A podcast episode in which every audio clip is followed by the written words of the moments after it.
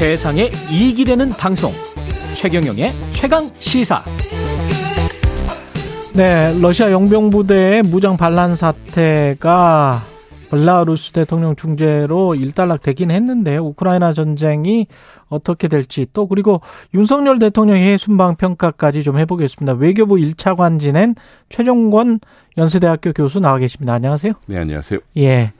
일단 깜짝 놀랐습니다. 주말에. 어떻게 보셨어요? 뭐 하룻밤은 어 프리고진이라나 예. 와그너가 와그너 대표 프리고진이 모스코브를 향하고 있다라고 보도가 나고 그러니까요. 또 하룻밤은 철수 철군했다라고는 하죠. 예. 어한 네 가지 정도 생각이 드는데요. 예. 첫 번째는 러시아의 국력 평가를 한번 잘해봐야겠다는 생각이 들어요. 우리가 뭐 러시아의 국력 평가 국력 평가. 왜냐하면 프리고진 측이 그러니까 음. 와그너 측이 로스토프 브레네, 브로네스 예. 에서 쭉 올라가다가 모스크바 남방 200km까지 그러죠. 저항 없이 올라갔거든요. 예. 뭐 일부는 환영까지 했다고 하니까요. 그쪽 군부를 장악했다는 건데 소위 PMC라고 하죠. 그러니까. 그 민간 군 기업이 예. 어 국가 군부를 어떻게 보면 압도하는 상황이 되었으니 그리고 또 이것을 제대로 막아내 지 못했다는 거. 못했다. 그러면 러시아에서 이, 이 내부 결속, 예. 내부 행정력, 군부의 사기, 예. 그다음에 전쟁에 대한 지지 뭐 이런 것들을 종합해 보면 음. 우리가 알고 있는 어 러시아의 힘이 음. 정말 강할까? 물론 지금 러시아가 뭐 세계에서 제일 많은 핵탄두를 보유하고 그렇죠. 있는데 음. 뭐 그것을 제외하고 운영하는 능력이 가는 것이죠. 음. 어, 두 번째는 전쟁의 양상은 점점 미궁으로 빠져들 것 같다라는 생각이 들어요. 우크라이나 전쟁은 예, 그렇죠. 예. 왜냐하면 어 일단 와그너 세력이 앞으로 이 우크라이나 전쟁 에 대한 어떤 포지션을 취할 것이냐가 중요하겠죠. 와그너는 이제 전쟁 안 하는 거안 아니에요? 하겠 그러면 이제 더더욱 이제 러시아 주력 러시아에서 이 국가군이 그러면 누가 싸울 사람이 없는 건가요? 그러면 어떻게 될지 모르죠. 예. 그러면 소위 재래식 전쟁으로 할 것이냐 아니면 그보다 강도 높은 아 저는 그 단어를 사용하지 않겠습니다만 예. 뭔가 다르지 않겠느냐라고 예. 하고요. 세 번째는 푸틴 지금 요새 푸틴에 대한 보도는 많은데 예. 푸틴을 둘러싼 권력층들은 도대체 무슨 생각을 하고 있을까? 그렇죠. 어쨌든 러시아도 상당히 초강대국인데 예. 그 국가 운영을 하는 데 있어서 내부적으로 이번 사건을 보고 아 얼마나 이 푸틴 정부가 지속 가능할 것인가 음. 아니면 어떻게 하면 지속 가능하게 만들 것인가라는 식의 사고를 할 것 같고요. 이- 이거 보면 주말에 이걸 에피소드로 봐야 할지 음. 어, 저는 앞으로 이 좀 두고 봐야 될 것 같아요. 그래서 예. 블- 블링켄 장군, 블링켄, 미국 블링켄나 외교 장관이 정확하게 표현했더라고요. 아직 더 보다 면밀한, 예. 아, 검토를 위해서는 예. 완벽한 정보가 필요하다.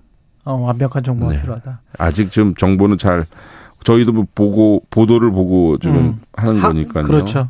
그 정도로만 말씀드릴 수 근데 있겠네요. 이 전쟁이라는 것이 이런 양상이 아까 지금 그 단어는 말씀하지 않겠다. 음. 그 단어가 이제 아주 심각한 대량 살상 무기라고 보면 음. 어디로 흘러갈지를 모르잖아요. 그럼 전쟁이 한 번 나면 어디로 흘러갈지 모르는데 이런 이런 상황에서 더욱 우리가 평화를 생각해야 되는 거 아닌가 그런 생각도 들고요. 그러니까 뭐 일단 신중해야겠죠. 예. 저는 그래서 솔직히, 음. 어, 소수 의견인데요. 음. 저는 젤렌스키가 이 즈음에는 좀 조용히 좀 했으면 좋겠어요. 젤렌스키는 좀 조용했으면 신중했으면 좋겠다는 뜻이죠. 예. 지금 이 소위 프리고진 혹은 와그너 요 에피소드가 발생된 직후 어 푸틴을 자극하는 발언 있죠. 푸틴이 아무것도 아니다. 푸틴이 장악하지 못했다. 어. 뭐 이런 식의 발언을 함과 동시에 예. 어 이런저런 무기를 무기 체계들을 서방으로부터 강력히 요구하고 있어요. 그렇죠. 이때는 생각을 해보시면 아무리 전쟁하고 있는 당사자라고 할지라도 음. 어떤 상대가 나에게 좋은 상대일지 좀 생각해봐야 될 필요가 있어요. 예. 자기 상대가 좀 장악력을 가지고 예측 가능한 상대여야 하는 것인지 그렇죠. 아니면 궁지에 물려서 극단의 행동을 해야 하는 상대일 것인지 또는 적, 적 자체의 개념 자체가 없어지고 예. 또는 뭐 푸틴이 실각하거나 무슨 뭐 군부의 여러 세력이 등장하는 그런 러시아도 상상할 수가 있습니까? 아니요, 아니 그거는 아니, 아니겠죠. 아니겠죠? 그건 아니겠습니다. 네. 저는 푸틴이 23년, 24년 이상 좀 집권한 23년 사람이기 집권. 때문에 예. 나름의 어, 어, 장악력이 있다고 보고요. 여전히 음. 뭐그 그 여론조사의 진실성을 좀 따져봐야겠으나 여전히 60% 70% 예, 그거는 좀 아닌 것 같긴 한데. 한번 두고 보시죠. 두고, 예. 제 말씀은 주말에 벌, 발생한 예.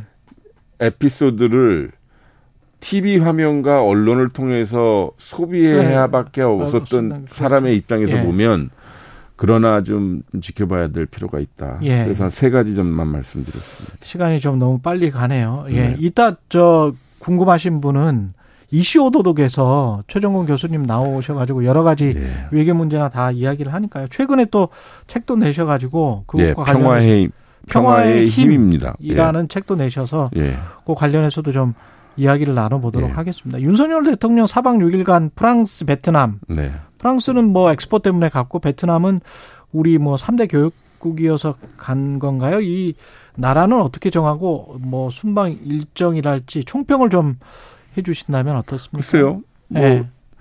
저희 우리 문재인 정부 1년 반 지났죠 이미. 예. 저희 정부 임기 말까지 그 부산 엑스포 유치하기 위해서 총력을 기었던 기억 나고요. 예. 거기에 대해서는 이어달래기 하고 있는 점에 대해서는 저는 어. 긍정적으로 평가하고 싶어요. 예. 어, 판도는 어떻게 될지 저도 뭐 언론을 보고 음. 듣는 바지만 아, 조금 어려움에도 불구하고 최선을 다하는 모습은 저는 일단 일견 긍정적으로 보고 싶다. 두 번째 베트남 방문도 제3대 교육국이고 앞으로도 증가할 것이니 잘하고 있다. 음. 단 윤석열 정부가 내걸고 있는 외교적 브랜드와 어, 베트남 방문과는 좀 안 맞는다. 곧 그래서 어, 이 기조는 좀 바꿔야 된다. 왜냐하면 자유가치 동맹? 예, 왜냐하면 베트남은 공산당 정부고요, 네. 일당 정부고요. 예. 어, 소위 인권과 민주주의 개념과는 무- 윤석열 정부가 이야기하는 거 달라요. 예. 그런 소위 가- 우리와 가치를 다르게 한단 말이죠. 그러면 역으로 이야기를 하면 중국도 갈 수 있고 그런 거 아닙니까, 그러면?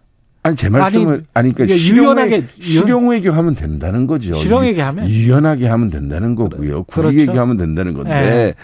그렇게 할 건데 네. 왜그 앞에다 가치라고 하는 이념적 그 이전에, 네. 그 이전에 왜 그런 거를 했었느냐. 이거죠. 예. 아니 엑스포 유치하는 거야 누가 뭐라고 합니까? 네. 그렇죠. 이것이 우리나라의 공공재가 될 거고 다 그렇죠. 행복할 텐데. 예. 근데 가치 외교한다고 하면서 여기저기 이런저런 어 문제를 많이 일으킨 상황에서 갑자기 베트남이니까. 베트남 가니까 제 말씀은 음. 잘 가셨고요. 베트남에서 이런저런 합의한 것도 어, 우리 정부 때 준비했던 것들이 많더라고요. 예. 그래서 이어달리기 차원에서 국익 외교하고 실용 외교하면 된다는 겁니다. 그 미중 관계 이 음. 이게 해빙 무드라고 지금 보십니까? 아니면은 어떻게 보십니까? 일단은 독재자라는 표현이 중간에 살짝 나오기는 했습니다만은. 저는 예. 어 블링켄 국무장관이 참 잘했다고 봐요. 예. 그리고 그, 시진핑 만난 거? 예. 예. 시진핑도 상당히 그잘그 예우를 해준 것이고요. 음. 이거는 제가 봤을 땐그 바이든 대통령의 독재자 발언이라는 에피소드로 예. 볼 것이 아니라 구조로 봐야 될 것이고 아. 미중 관계 구조로 봐야 될 것이고 블링켄의 발언으로 나는 예. 그 구조가 확실히 드러났고 미국이 이 미중 관계의 중요성을 인식했다고 봐요. 음. 시진핑 회담 직후 블링켄 미 국무장관이요. 양국 무역 규모는 지난해보다 더 늘었고 7천억 달러에 이른다. 맞아요. 예, 최대입니다. 그리고 제넷 네. 앨런 재무장관의 경고처럼 미중 교육과 대중 투자가 중단되면 재앙이 올 것이다. 음.